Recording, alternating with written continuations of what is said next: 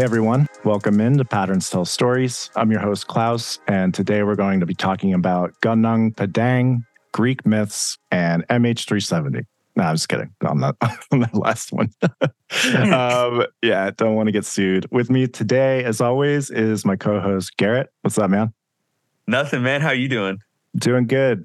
Uh, excited to talk about this stuff. Um, really interesting article that came out on yeah, Gunung Padang. I had to look up how to say it before we came on air, and I hope I got that right. But uh, uh, yeah, this is something Graham Hancock actually talked about in his Netflix series. He went and visited in, um, I think, West Java, Indonesia. He interviewed these people who had been studying it, and they had done some dating on certain, you know, parts of the structure. And uh, his his whole thing about it was that it was might have been twenty five thousand years old. Graham Hancock has gotten a lot of shit. Uh, some of it justified, in my opinion. Uh, but this one specifically, it turns out he might have been proven right. Uh, just last week, um, for some reason, it took almost 10 years for a paper to be published on this thing. Yeah, it's a multidisciplinary study of Gunung Padang. Yeah, I'm just going to read this abstract from the study. Um, the multidisciplinary study of Gunung Padang has revealed compelling evidence of a complex and sophisticated megalithic site correlations between rock stratifications observed through surface exposures, trenching, and core logs combined with GPR. I don't know. This is like super, super detailed science shit. Uh, let me just read the conclusion. That might be easier. So, this is what the study says. Uh, this study sheds light on advanced masonry skills dating back to the last glacial period. This finding challenges the conventional belief that human civilization and the development of advanced construction techniques emerged only during the warm period of the early Holocene or the beginning of the Neolithic, with the advent of agriculture approximately 11,000 years ago. However, evidence from Gunung Padang and other sites, such as Gobekli Tepe, suggests that advanced construction practices were already present when agriculture had perhaps not yet been invented. The builders of Unit 3 and Unit 2 at Gunung Padang must have possessed remarkable masonry capabilities, which do not align with the traditional hunter gatherer cultures. The burial of these structures around 9,000 years ago adds further intrigue for reasons not fully understood. Given the long and continuous occupation of Gunung Padang, it is reasonable to speculate that this site held significant importance, attracting ancient people to repeatedly occupy and modify it. To further advance our knowledge of Gunung Padang, it is essential for future research to undertake comprehensive and systematic excavations that delve into characteristics of Unit 2, Unit 3, and Unit 4, as well as their cultural significance. Gunung Padang stands as a remarkable testament, potentially being the oldest pyramid in the world. Further investigation and interdisciplinary research will uncover its hidden secrets and shed more light on the ancient civilizations that thrived in this enigmatic site. So that is the concluding remarks of the study. Graham Hancock basically could have written that shit. And um, that's where we're at. We had fucking Michael Shermer uh, basically concede to Graham Hancock that um, he was right. He tweeted that pretty much. And that's kind of crazy because Michael Shermer is like the biggest skeptic asshole. And I'm not saying skeptics are assholes. He's he's just an asshole as a person. Uh, but uh, you know, he he um yeah, man. The fact that he fucking actually said that and uh, conceded anything to anyone about anything is is pretty extraordinary, especially when it comes to ancient ancient stuff like this and, and Graham Graham Hancock in particular. So um, it's pretty wild that they actually came out with this study. It's actually like 10 years after the last time anyone heard anything about it. Like I had researched this uh, site after, you know, watching Ancient Apocalypse and yeah, the last thing that was on Wikipedia about it was from 2014, pretty much. Yeah, it says based on still unpublished and undisclosed number of carbon dates, an Indonesian geologist who's an expert in earthquake geology suggested the site had been built as a giant pyramid up to 20,000 years ago. His conclusions gained the attention of Indonesia's president, who set up a task force, an archaeologist who did not wish to be named due to the involvement of the country's president stated in archaeology, we usually find the culture first. Then, after we find out the artifact's age, we'll seek out historical references to any civilization which existed around that period Only then will we be able to explain the artifact historically. In this case, they found something, carbon dated it, and it looks like they created a civilization around the period to explain their finding. On October 1st, 2014, surveyors halted excavation activities temporarily, hoping to begin them again under a new government. The 2014 excavation has been criticized for being improperly conducted. So that was the, the last thing that last update basically on the study of this site. And now 10 years later, we get the release of this paper basically confirming everything that that expert in geology said back, you know, 10 years ago. So I find that interesting. The timing is uh I don't know, man. It's it's pretty cool. That is sick. Is that is the geologist you're talking about that guy Danny Natawidjaja? This Yeah. Yeah, okay. Damn, that's really sick. So what do you think the implications of this are? You think that that like implies that we've had more advanced civilizations because that's uh kind of fucking major. And I feel like that's a major reason why Graham Hancock gets so much shit is because if he's right that we are a species with amnesia and we have been going through these cycles of advanced civilizations, that's really going to change our idea of a lot of traditions and you know what I'm saying? Like I, I feel like Yeah. a lot of this type of stuff is uh I can see why people would be so hesitant to accept it. I feel like if you use that term ontological shock, that's partially what I feel like people would feel if they revealed that human beings were at one point more advanced. That's uh, not something that people accept into their worldview. We like to think, at least this is my impression, is like a lot of human beings nowadays like to convince themselves that we're as advanced as we've ever been. You know? Yeah, shit like this is really crazy. It's it's interesting because yeah, this paper. Let me. I'll, I'll read this one line again because I think it's important. Given the long and continuous occupation of Gunung Padang, it is reasonable to speculate that this site held significant importance, attracting ancient people to repeatedly occupy and modify it. So that kind of goes along with the theory of you know what Peter Levenda and, and and Tom DeLong talk about, where these things are already existing and they were built upon you know, by subsequent civilizations.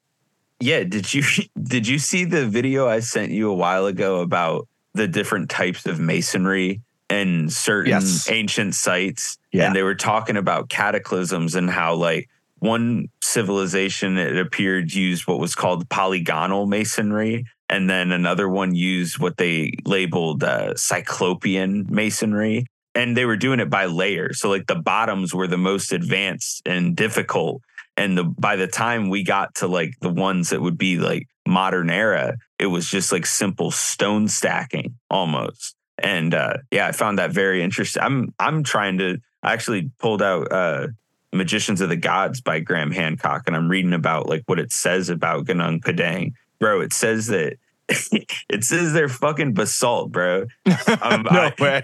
I swear Oh to god it says God. it says in 19 it says in Linda 19 Howe was right. You got Again- basalt, basalt like fucking things haunting your dreams, dude.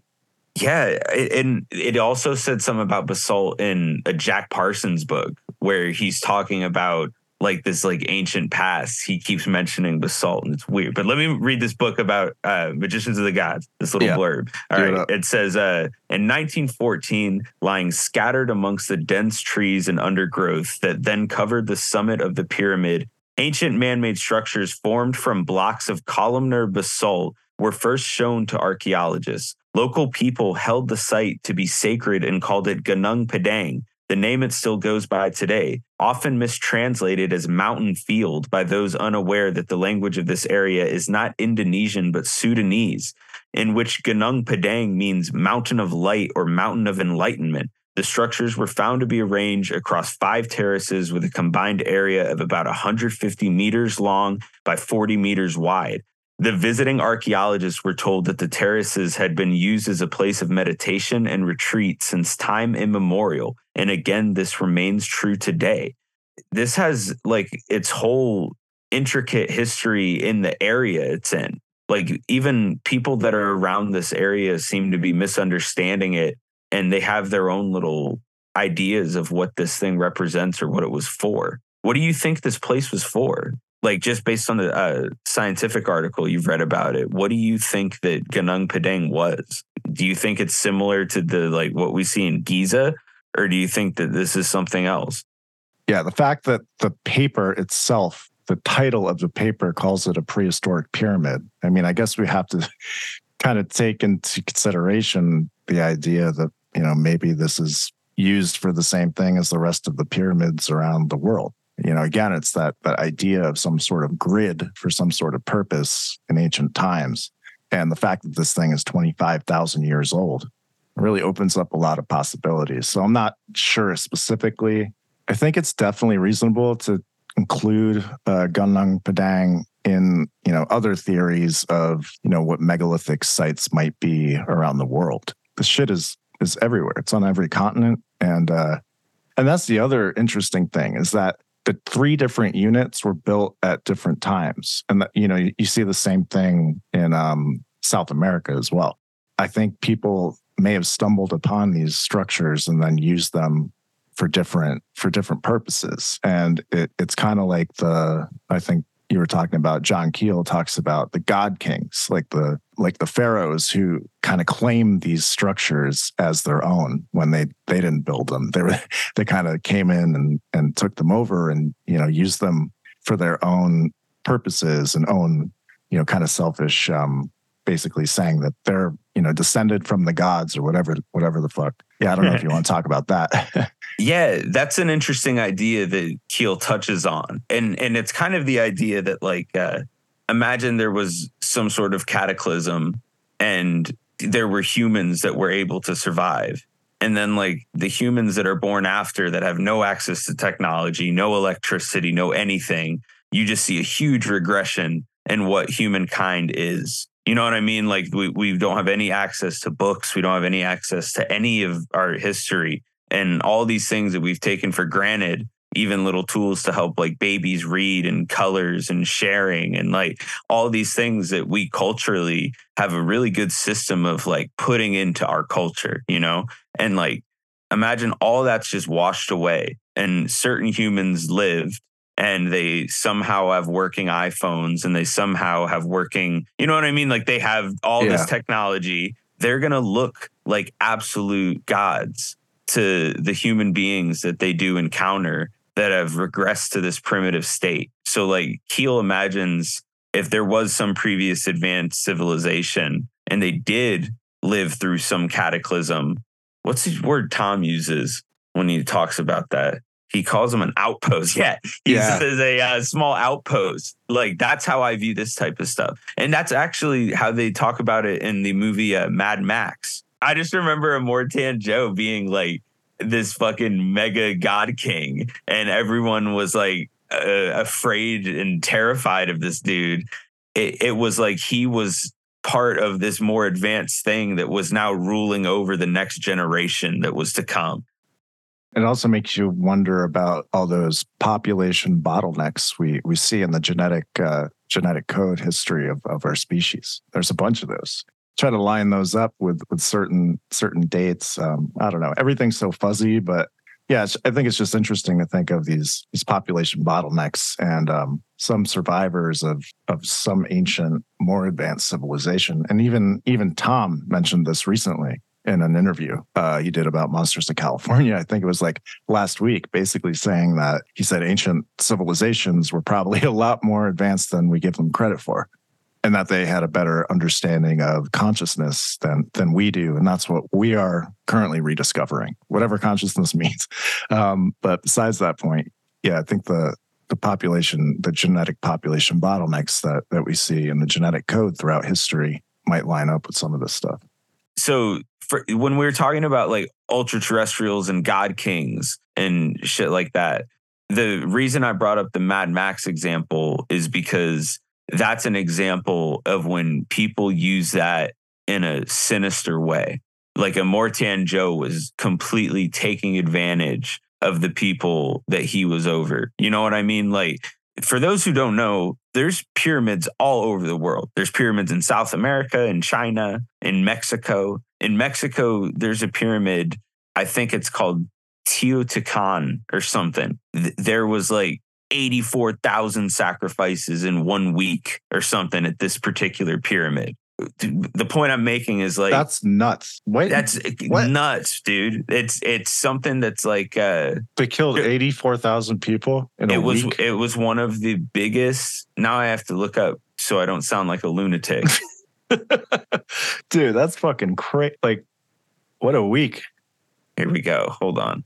So yeah. I'm I might be butchering this. I need to make sure that this is no, I'm not butchering the the number. I'm pretty confident in that number. I oh want to make God. sure when I talk about like Quetzalcoatl and that stuff that I from what I understand, the belief for Quetzalcoatl was that they thought that they were like going to like join with Quetzalcoatl.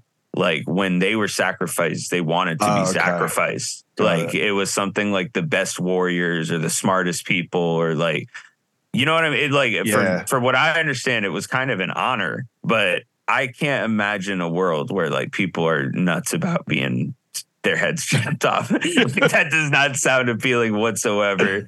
And line, I don't know line me up, what, man. what fucking... you would have.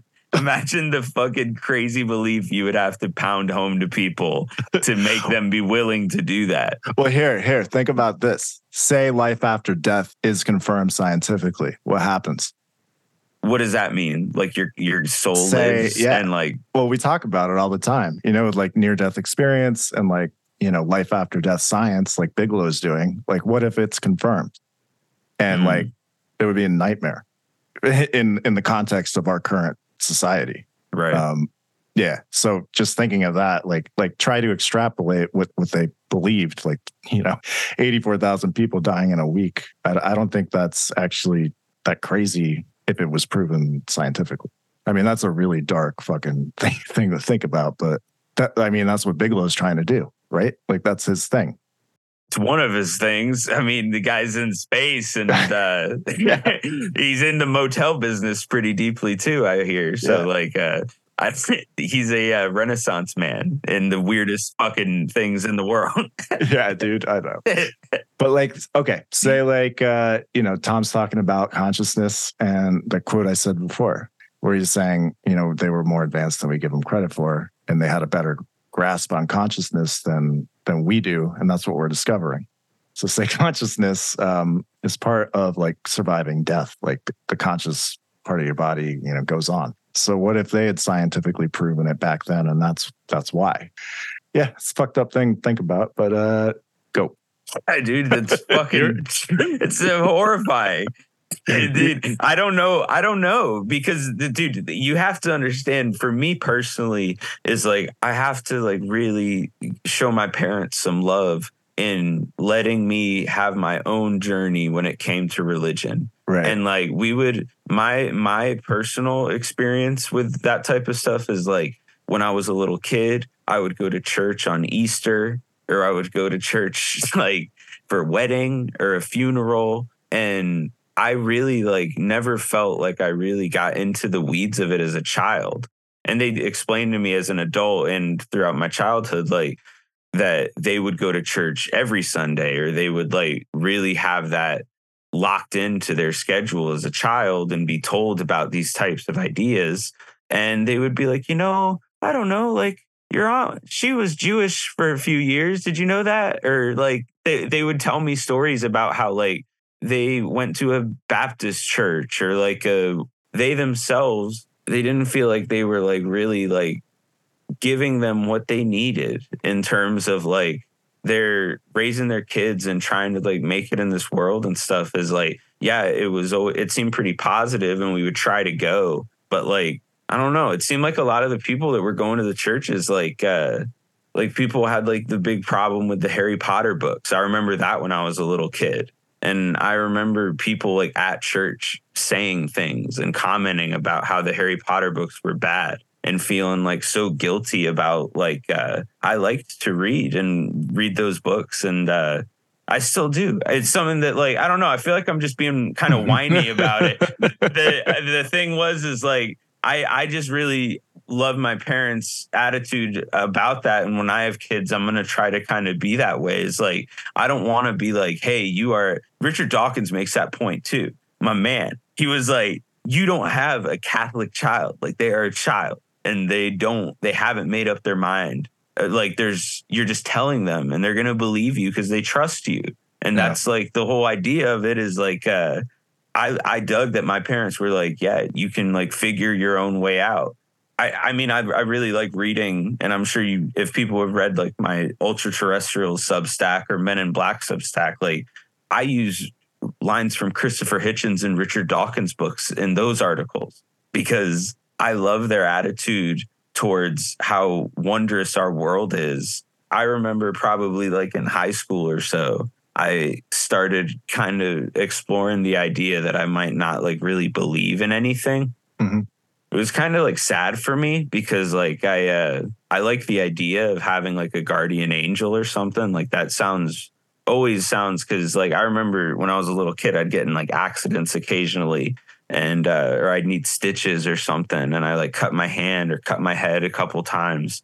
And uh my mom would tell me that I have a guardian angel and that felt so fucking good, bro. Like I really liked the idea of thinking that. As I'd read more and listen to these guys like Hitchens and Dawkins or uh any of them, dude. Like I I it's not just the atheist guys. Who's another person that I really just fucking adore? Who'd we grow up watching, bro? Like I'm Park. trying to, yeah, dude. Or or or yeah, dude. That was another part of it was comedy. Is like listen to Yeah. comedians and George Carlin. George Carlin was big one, one. that like, oh my god, bro. Like George Carlin, he he didn't even want to entertain the idea. Well, it's logic. It's it's logic. You know, it's like materialism, basically. Yeah. And he had this great bit about how he, you know what he believes in? He believes in the sun Yeah. because he knows that he can see it for one and he knows that every day it rises in the morning and he can he knows that it's going to set in the uh, evening i i really liked carlin i'm obviously a big fan of governor jesse ventura he's one of many modern politicians that said that he didn't believe in god i don't think any of them are doing it in this way that's like sinister they're doing it in a way that's very honest and a lot of them end up like kind of espousing agnostic ideas saying like yeah, for all intents and purposes, I'm an atheist, but like, I really don't know. Yeah. That is the only honest answer you can give. And uh, I, I dig that answer of I don't know about a lot of those questions. So for me, when if we're talking about um, the implications of finding out that there's evidence for, I forget the way Bigelow worded it. It's like continuation of life after bodily death is what he called it. I just find that extraordinarily, like just saying that, I feel I find it extraordinarily hard to prove. Um, and I'm saying that from, I guess you would say, the atheist position. I'd be very curious to see what the cri- the standard of evidence would be for something of that magnitude. You ever you ever see the Jefferson Bible, bro? No. You know what that is?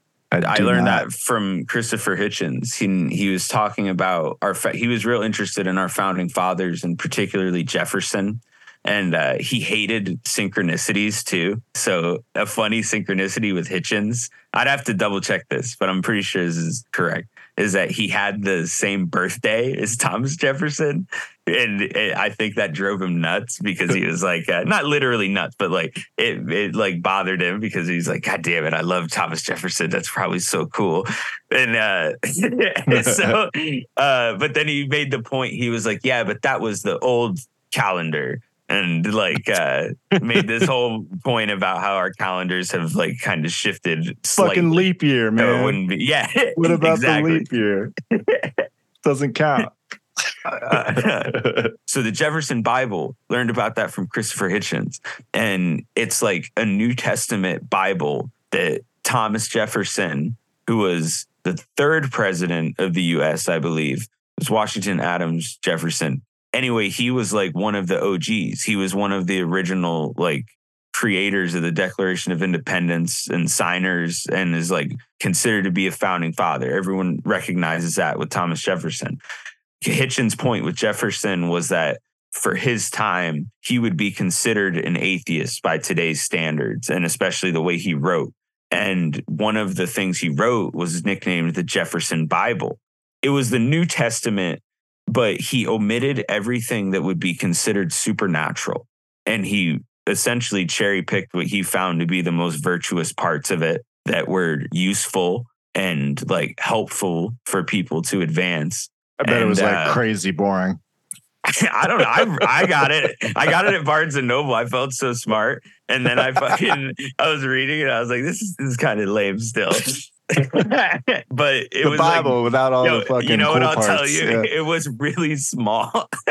Yeah. it was really small. Um, but no, yeah, no that was a, yeah. that's a fun fact that Thomas. There's the you can look it up. It's the Jefferson Bible. when I grew up very secular. Like I didn't go to church. It was never mentioned. Like I was adopted, so my parents were kind of young. Yeah. So basically I I didn't have any sort of church experience growing up at all. Except for when I slept over a friend's house and I had to go with them to church on Sunday if my parents couldn't fucking pick me up in time. Um, so, and I fucking hated it because I'm like, this is so weird. This is like, I don't know, these people are nuts. Like, what is going on? So that was my experience with church as a very young person. And then um, my parents kind of got the idea that we needed some sort of education on religion. So they joined um, uh, the local Unitarian Universalist. Is it a church? I don't know. Uh, it- I don't know what that would mean. I've never heard um, that phrase. I think it, it's not a religion. It's I, let me. I should probably look it up. By the way, I looked it up, and that that pyramid they did sacrifice eighty four thousand people Oh my god! in Okay. four days. Go ahead though. All right. So yeah. So they were like, let's go check out this. You know, I guess it is a religion technically. Liberal religious movement characterized as free and responsible search for truth and meaning. All right, that's cool. So basically, what I experienced there, we we learned about every religion. We'd sit in, I don't know, I guess it was Sunday school you call it, but not really. Um, Was it Eh. kids or was it like grown up? I remember being in a room with like several other kids and we were reading and learning about pretty much every religion, which I fucking I hated it. And I was just so boring because my only frame of reference was like, you know, going to church on Sunday with uh, my friends. And then, you know, you're a kid, you don't fucking care. You want to go, you know, play or do do whatever. You don't want to learn about fucking, you know, any of this shit. So I, it's interesting though, because because now that I'm that I'm studying like the UFO phenomenon and all this all this stuff and kind of making connections between ancient texts, it was I kind of found it interesting that it, it's kind of like a Unitarian thought process where you're studying like each different religion. I'll just read it just so I don't I'm not fucking it up. Yeah, Uh, go for it. Unitarian Universalism is a liberal religious movement characterized by a free and responsible search for truth and meaning. Uh, it asserts no creed, but instead are unified by the shared search for spiritual growth. Uh, Unitarian Universalist congregations include many atheists, agnostics, deists, and theists, and have churches, fellowships, congregations, and societies around the world. So it's really kind of like a like a religious education thing. I mean, that that was how I saw it when It's I like secular religion. Is that what Yeah, that like? pretty yeah. much. yeah, it's kind of wild. Yeah, I guess that's why my parents thought it was so beneficial for us. some of the some of these myths and religions say very different things about the creation of the cosmos and the creation of human beings. Some of them say really similar things. The creation of human beings out of clay. That's a real interesting one. You see that in the Greeks, Egyptians, Sumerians, and the Bible that mankind was created from clay. It's the it varies slightly in uh these myths, but like overall, it's the idea that like a higher entity like sculpted and crafted what ended up being mankind. And for different reasons in different myths, you know, the Christian myth is that they think that like I don't know really what their purpose is when when what is the biblical uh, reason for mankind being created? Like does it does he give a reason? I don't know, man. I slept, like I slept through like church the three times I went. I don't know if there is a reason in the Bible while he created. That would be a great question for Peter Levenda. That dude is a like a religious scholar, Yeah. so he knows so much about all these myths and like dead languages and old religions that people don't even practice. One of them is the Yazidi. We talked about that on Yeah. a different podcast, and he was saying uh, he has this thorough understanding of like the Yazidis' role in the Middle East like when I listen to Peter Levenda or Christopher Hitchens talk about the situation in the Middle East, I'm like, yeah, I'm not gonna post about anything on the internet about this situation because I do not know. or know talk about it on a well. podcast. You know what I mean? So, for real, for real, bro. That's a great segue. Yeah. To, uh, yeah. So that Gunung Padang shit is crazy. Graham Hancock is right. Tom was right. and uh, yeah, shit. Um, hopefully the world doesn't end before we figure it all out. I have one question about Gunung Padang before we move Yeah. on, though. So, i in this Magicians of the Gods book, Hancock mentions there being a mysterious chamber beneath Gunung Padang. Do you know anything about this chamber? And um, Yes. have you ever heard about this? Yeah, there's uh two three of them. I think that's like the whole point is that the shit was built one on top of the other. And that that's what they mean by uh yeah, maybe I should read the whole fucking paper. Hold on. This is why there's like science publications. So you don't have to read the fucking paper and like decode it. I guess that's kind of what we try to do on the podcast, but I'm, I'm just lazy. I was like, oh shit. Yeah. Um, the core part of the structure was probably built between 25,000 and 14,000 BC, but then was abandoned for several millennia. Construction started again around 7900 to 6100 BC, expanding the core mound of the pyramid with various rock columns and gravelly soils, with some further building work taking place between 6000 and 5500 BC. Intriguingly, at this time, the builders seem to have purposefully buried or built over some older parts of the site. The final architects of the pyramid arrived around 2000 to 1100 BC. So when you think about the cycles of human civilization, that, that's what it sounds like to me. I mean, why was there so much time in between each of the constructions? Is that a rhetorical question? Or No. are you oh, you asked uh I dude, I would What is your, yeah, what- what's Um, your thought? I feel like a while ago I sent you the uh like ages of man in Greek. There's I think it's Hesiod.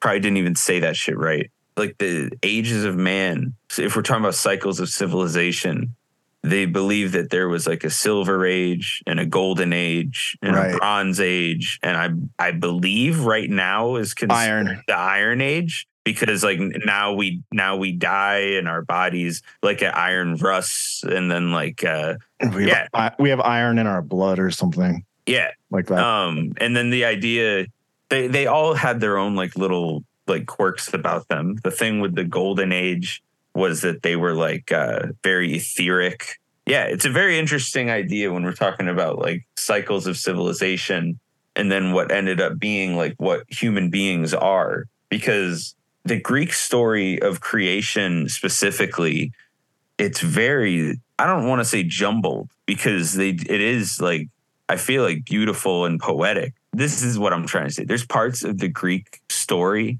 that are so like bizarre to me i have no idea why they were included whatsoever in the story. Like, like, what?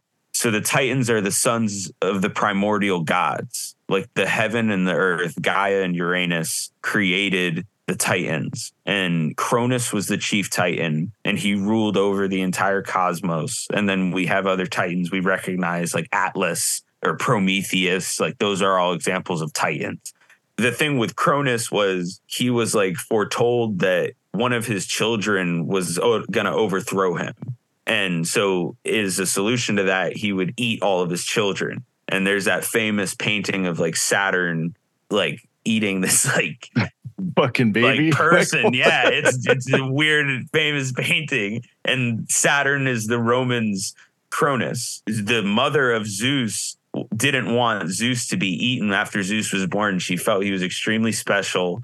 And she tricked Cronus and she gave him like this swaddled bundle of rocks. And Cronus just like ate it and was like, cool, no way that I'm going to get overthrown. And then Zeus grows up on the island of Crete and is like getting strong and eventually wait, wait, shows wait. back up. What? He ate a, a he ate a bag of rocks and he, he was like, Yeah, that was a baby. Yeah, that's uh, that's another bizarre part of the Greek myths is that True they story. make them sound like complete idiots in certain parts of the story. Like that makes no sense to me. Like how would you think? Anyway, the I, the Zeus grows up on Crete, and when he gets strong enough, he ends up becoming Cronus's wine bearer. And he laces Cronus's wine with poison. And then Cronus throws up all of Zeus's siblings, like Hades and Poseidon and Athena.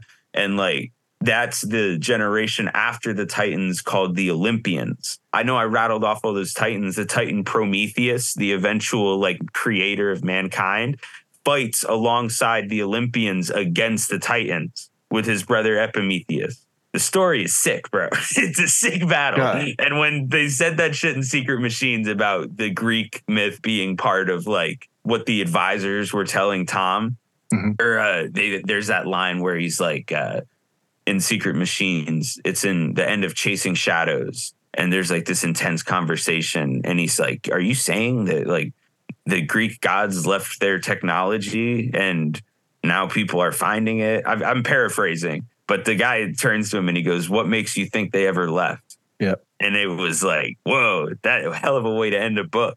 Um, and then I started like really trying to buckle down and like understand what the Greek myths were and uh, that's part of that uh, ultra terrestrial substack the battle for our marble part of a big part of that was like what i had read about atlantis and the idea that like it was like a part of these myths that zeus and hermes and apollo all these different gods had like poseidon was one of the the main examples i used but like they had all like impregnated human women and had like babies with them. That's part of like the story of Atlantis. Poseidon found this mortal woman named Cleito or Cleto. I don't know how to pronounce it, but he like fell in love with her. And their first 10 children were like five sets of twins, if that makes sense. And they were like the first math, one. math, math checks out. Yeah. Yeah, okay. and the uh, I just hope I'm explaining this okay because it No, sounds so people don't understand the Atlantis story like this. So Poseidon and Cleito, their offspring, ten children, ended up becoming the first ten rulers of Atlantis. Like the oldest born of them was named Atlas after the Titan. That is a part of the story of Atlantis that like I didn't know that the first king of Atlantis was supposedly named after a Titan and the offspring of Poseidon and a human woman. Yeah, it's just very bizarre. And then like in that article I I compare that to chapter 6 of Genesis in the Bible where they talk about the sons of God lusting after the daughters of man and having giant children. I don't know. I feel like it gets way too ancient aliens when you talk about it like that. But uh But even that's on like the that's what it says. you know? yeah. Yes. That's one of the difficult things I have personally with discussing religion with people is that people who believe in a lot of those religions might find certain parts of what I just described extremely insulting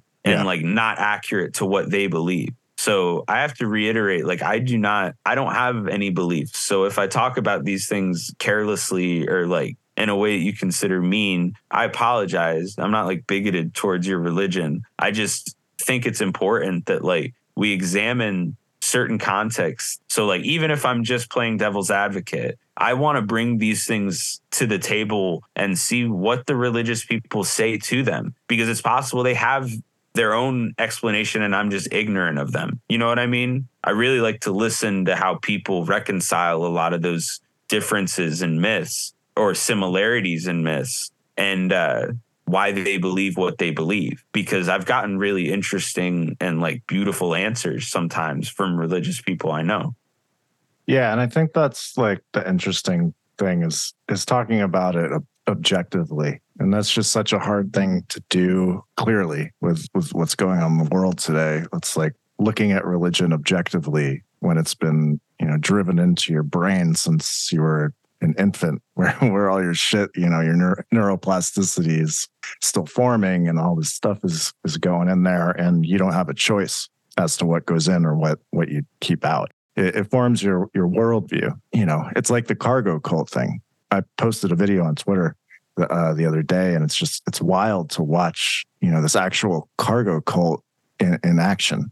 You know, they're staring at the sky. They're building these fucking runways. Um, you know, they see these planes, and they they're basically trying to get them to come land and uh, you know give them all the things that yeah they're basically trying to get them to come and, and give them give them their cargo give them their their technology i think it makes a lot of sense when uh Levenda talks about you know the phenomenon in terms of a cargo cult and just generally like ancient history.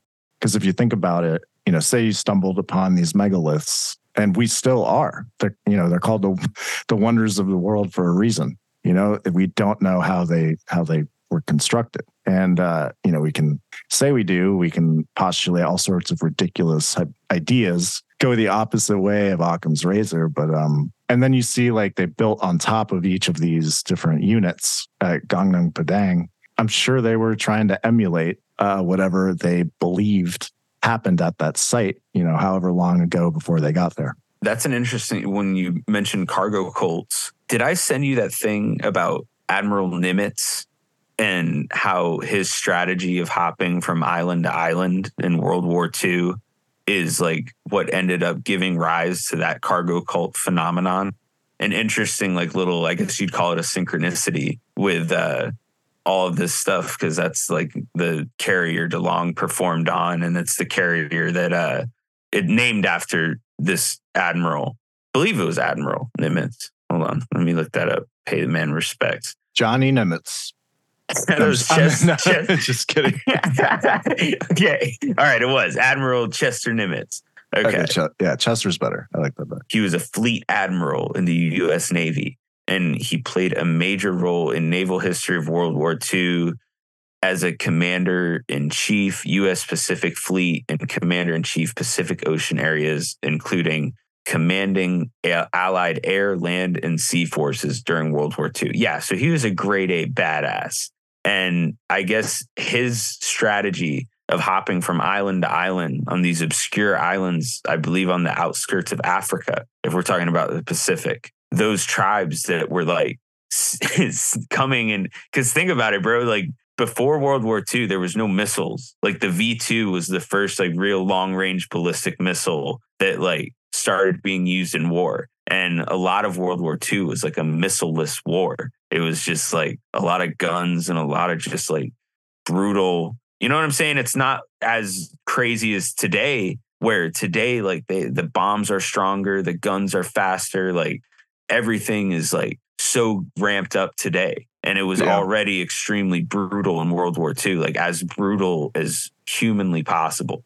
And uh, apparently, those tribes that would see the US military and how advanced they were going from island to island to island, when they would see them, I think that's the first time that people, like, I guess you'd say sociologically, started observing the cargo cult phenomenon and how primitive human beings react to being exposed to something that they just cannot explain and that does not fit into any frame of reference that their culture has. They literally will like adapt their own culture to fit the Yeah. event, you know? And I just thought that was an interesting fact that that was Nimitz strategy. And it ended up being the Nimitz aircraft carrier that was like so influential in all this. I think that was the carrier they saw the Tic Tac from. Yeah. I could be wrong. Damn, dude, that's crazy. That's a good Yeah. connection. Yeah. All right, what else? Uh, what do I? So my list is predates agriculture. Michael Shermer is an asshole. MH370. uh, all right, what do we got?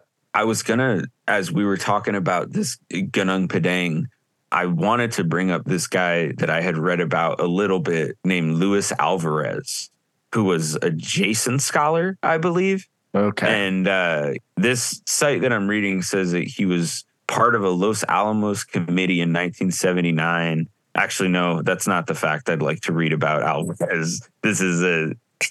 Oh, wanna- God. yeah, let's get into the Jasons because that, that that'll be interesting. Okay, cool. This Alvarez guy was involved in a panel that was like researching the pyramids in Egypt. Apparently, he had won a Nobel Prize with his son and had published the theory that an asteroid wiped out the dinosaurs and is just a very fascinating individual. And the more that I learned about this Alvarez guy, the more I learned that like there's like an entire panel and has been for years and it's constantly changing fucking they just like exist in secrecy. Like I never would have heard about this guy until like many years after the fact, it seems like. The more I delved into like who these Jason scholars were, the more I was like, dude, how what types of stuff have these guys researched? And like why are they at the pyramid? Do you know more about it? Yeah, dude. I'm glad I brought this guy up because this shit is sick. And I knew that if I wrote this shit down, that I would come back to it and it'd be cool. So this link, the first link I sent you is cool, but read this link, the PDF. Okay, yeah, let's talk about this, and then I'm going to show you how how these are like horrible people.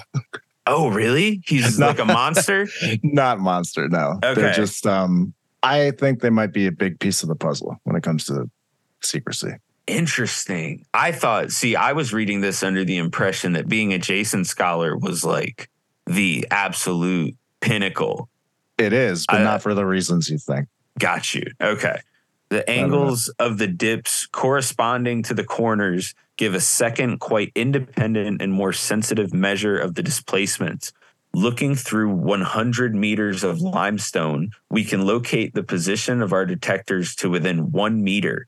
To the best of our knowledge, no such measurement has ever been made before. Our cosmic ray derived position agrees to within less than one meter in the north south direction with a recently surveyed position obtained by the UAR surveying department. But yeah, he was trying to use like new, more advanced methods at charting the inside chambers of the pyramids. Okay, when was this written? I think in the 60s. All right. Um, let me see. so the Jasons oh 1970. Okay. Oh, okay. It's a panel. I think they work for the MITRE Corporation. I think it's a panel of, what is the uh, MITRE Corporation? What does uh, that they're, mean? They're like a kind of defense uh, think tank. Okay. Yeah. So uh, the Jasons are a program office for uh, the MITRE Corporation, and they're basically like really high level scientists who have like super high security clearances. They've kind of been uh, criticized in the past for being so secretive, and you know, science should be a public thing. And I that, that's I think they're kind of a big part of this. So I feel like over the decades, they've kind of become an arm of the intelligence community. I'm just going to tell you a couple things about them that will might suggest that. So the Jasons have like a really high level of credibility. So when they write a paper, it's kind of like the uh it's kind of like you don't question it kind of thing because they're It's like top- authoritative. Yes, they're yeah. So when they write a paper, it's um it's taken very seriously and not many people it's kind of yeah, seen as the authority on whatever the subject is that they're writing it about because the, basically the government will ask them, "Hey, we're looking into this. We want a really definitive um, analysis on it so we know whether or not to spend taxpayer dollars on it," kind of thing, right? That makes sense. Yeah. Yeah. So one of the papers they were commissioned to write in 2008 is called High Frequency Gravitational Waves. If that sounds familiar, it's because the the guy who you know made all those quote unquote Navy UFO patents, Salvatore Pais, uh, one of his patents was a high frequency gravitational wave generator. So his was filed in 2017, and this Jason paper was written back, yeah, in 2008. the person overseeing this paper, a name you may or may not know, is uh, Dr. Ronald Pandolfi. That is Oh. the name of the responsible person on this Jason paper. Is uh, yeah, Ron Pandolfi. He is sort of a legend in the UFO community. I'm actually kind of freaked out to even say his name. Yeah, I'm sure you could figure out. He, I don't know. I don't really know much about him. Actually, I do, but let's just say he's known to cause trouble uh, when it comes to UFOs. So the fact that he's overseeing this high frequency gravitational wave paper written by the Jasons back in 2008, it basically debunks high frequency gravitational waves as any sort of propulsion method, which is interesting because then in 2017, Salvatore Pais files patents for the Navy for a high frequency gravitational wave generator, which uh, essentially is one of the quote unquote Navy UFO patents. It's classified as an unconventional spacecraft propulsion system. Let me just review it. Yeah. The Jasons were hired in 2008 and they debunked high frequency gravitational waves as a propulsion mechanism Then in 2017, Salvatore Pais filed the patent to create a high frequency gravitational wave generator as an unconventional spacecraft propulsion system. And fucking Ron Pandolfi is the one who oversaw the original paper debunking the propulsion method. So that that's a little weird, right? Yeah, that's, that's hey, I don't I, I mean when it comes to people causing trouble, I don't like to I don't like to comment too many times on people that are causing trouble, you know? Like I'm not yeah. This is a So- topic that like I I'm scared I don't want to say I'm scared or like any of that shit. Like I'm not I'm not scared of that guy, but I like uh I've heard other people speak very highly of him. You know, and like I uh I really well, you can guess. you can guess, bro. Yep, there you go. All right, we'll move on. Um, okay. Uh, yeah, check back on that one after disclosure. Uh, um, so, yeah, back to the Jasons. So, interestingly, there's a Navy slideshow on high frequency gravitational waves. I'm going to read a couple things from it because I think it's definitely interesting. Basically, it gives the reasons for why they would go about uh, constructing and you know manufacturing um, this kind of propulsion system. And it also mentions LIGO, which is interesting because uh, that's the sensor that Lou Elizondo um, basically said they could use to track UFOs coming into and out of the atmosphere. So, this is what this slideshow says Think of gravitational waves as undulations in the structure of space time, or to be more exact, ripples in the curvature of the space time fabric. They are propagating fluctuations in gravitational fields, which arise due to dynamics of massive physical entities, although the source of gravitational waves may not be massive in nature so long as its motion is represented by high frequency or high energy. It is of great importance to note that because of their physical nature, these waves have the capability to penetrate solid matter at high frequency. The asymmetric structure, which constitutes the HFGW generator, has the ability to control accelerated modes of vibration and or spin of its electrically charged surfaces. In particular, the rapid rates of change in accelerated, decelerated, accelerated vibration and or accelerated, decelerated, accelerated gyration or axial spin of these electrified surfaces in this manner, delaying the onset of relaxation to thermodynamic equilibrium, thus generating a physical mechanism which may induce anomalous effects. Acoustic vibration may be used as an alternative to electromagnetic vibration. Um, Bro, you sound like Doc Brown right now. good. That's what I'm trying to do. Can be used in a variety of applications, from advanced field propulsion to communication through solid objects, as well as asteroid or planetoid disruption and disintegration.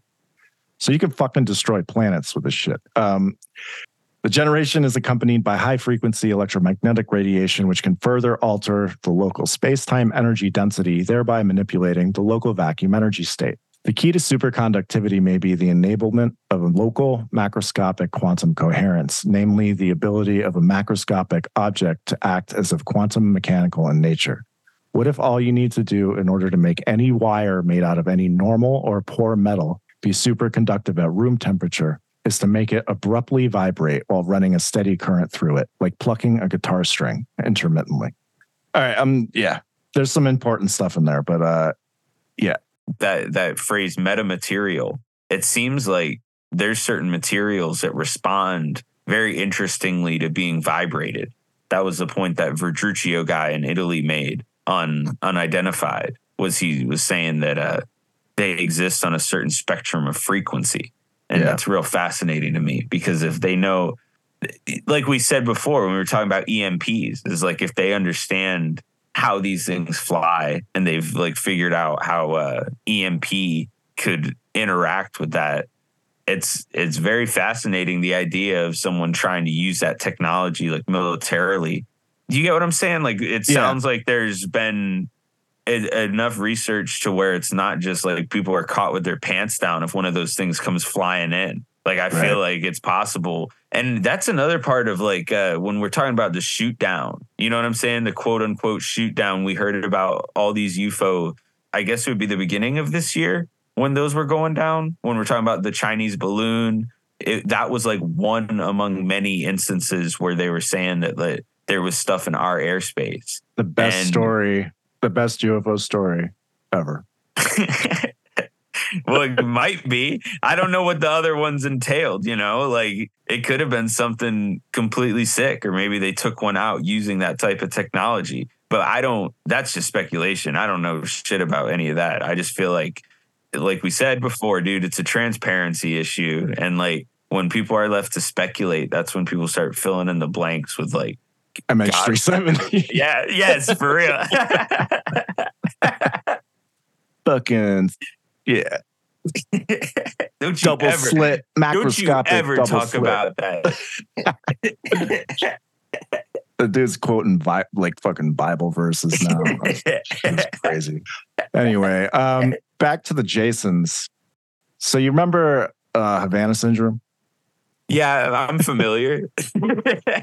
Yeah. So for those who don't know, um, the intelligence community refers to them as, I guess, anomalous health incidents now.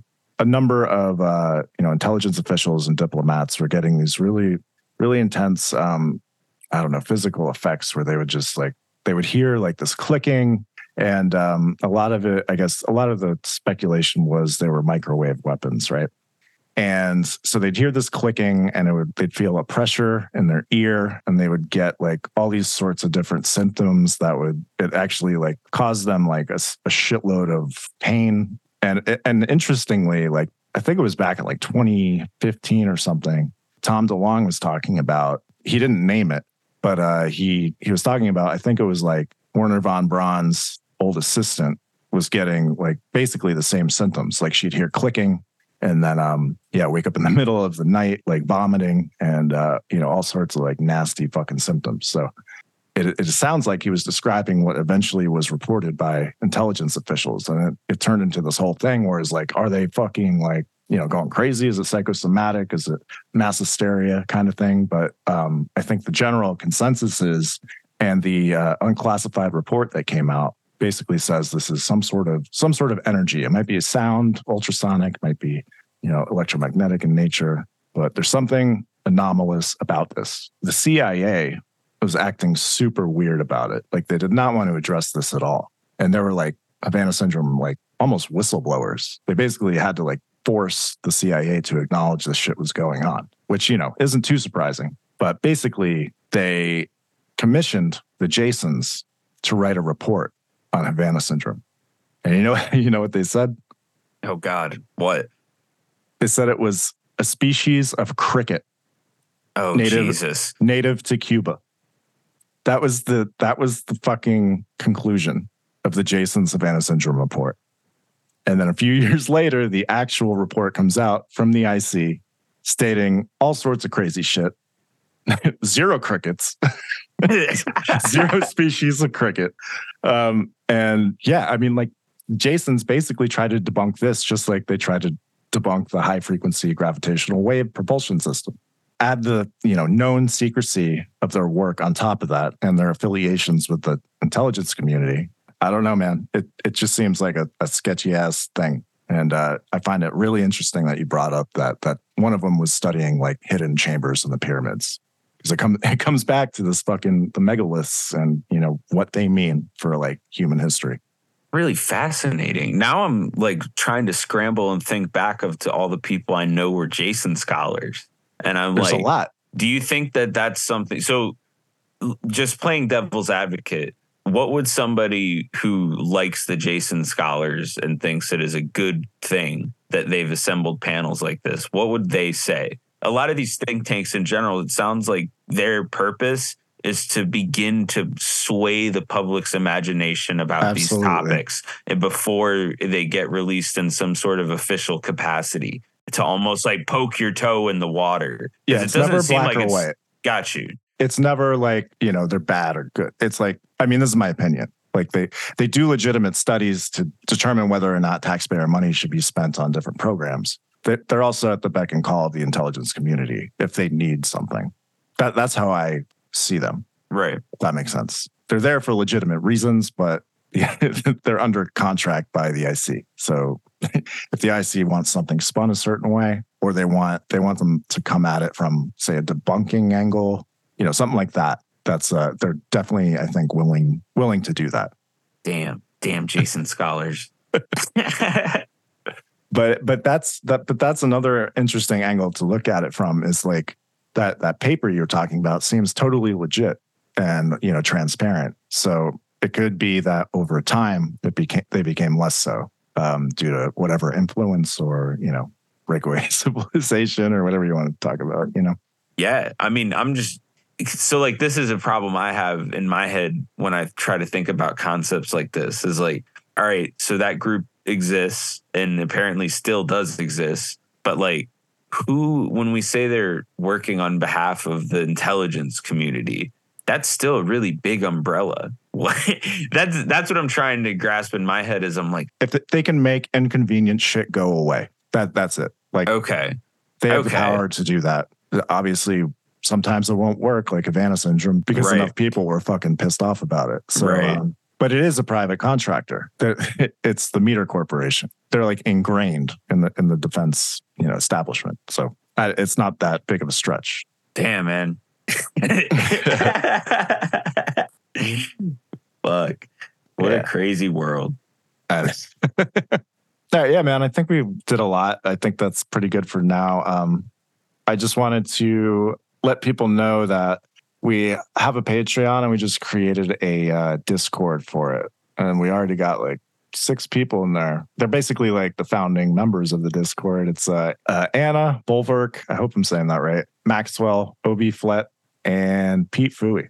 So those are like uh, the first people to come in, and it's actually pretty chill. They all know their shit. Yeah, it's kind of it's fun. I've never I haven't used Discord really all that much, so I, I really enjoy it, and it's nice being being around knowledgeable people. It's it's kind of a refuge from Twitter where shit just gets flung like constantly. So it's nice having a little place to chat about UFO stuff and you know all the other shit we talk about um, with people who actually you know give a shit. And um, so if you want to join us there, I, I, don't even know what the URL is. It's like patreon.com slash patterns tell stories, I think.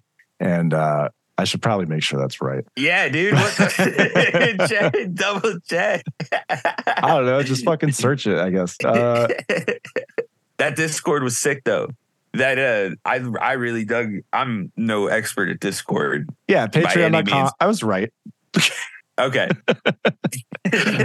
But yeah, go ahead. Sorry. You were just. Uh, I just wanted to say I was. I'm absolutely flattered that anybody would actually like sign for Discord or a Patreon or any of that stuff. Like I think that that is one of the nicest, coolest things ever. And just from the bottom of my heart, thank anybody who like takes Yeah, the time out of their day to listen because like I really am just talking to my buddy.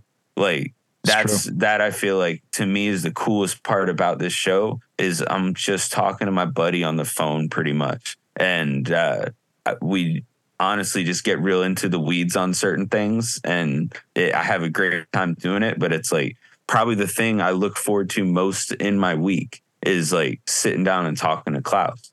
And yeah, to be able to get an opportunity to see people literally support that from the bottom of my heart, thank you means the world. That's all I really have to say about that.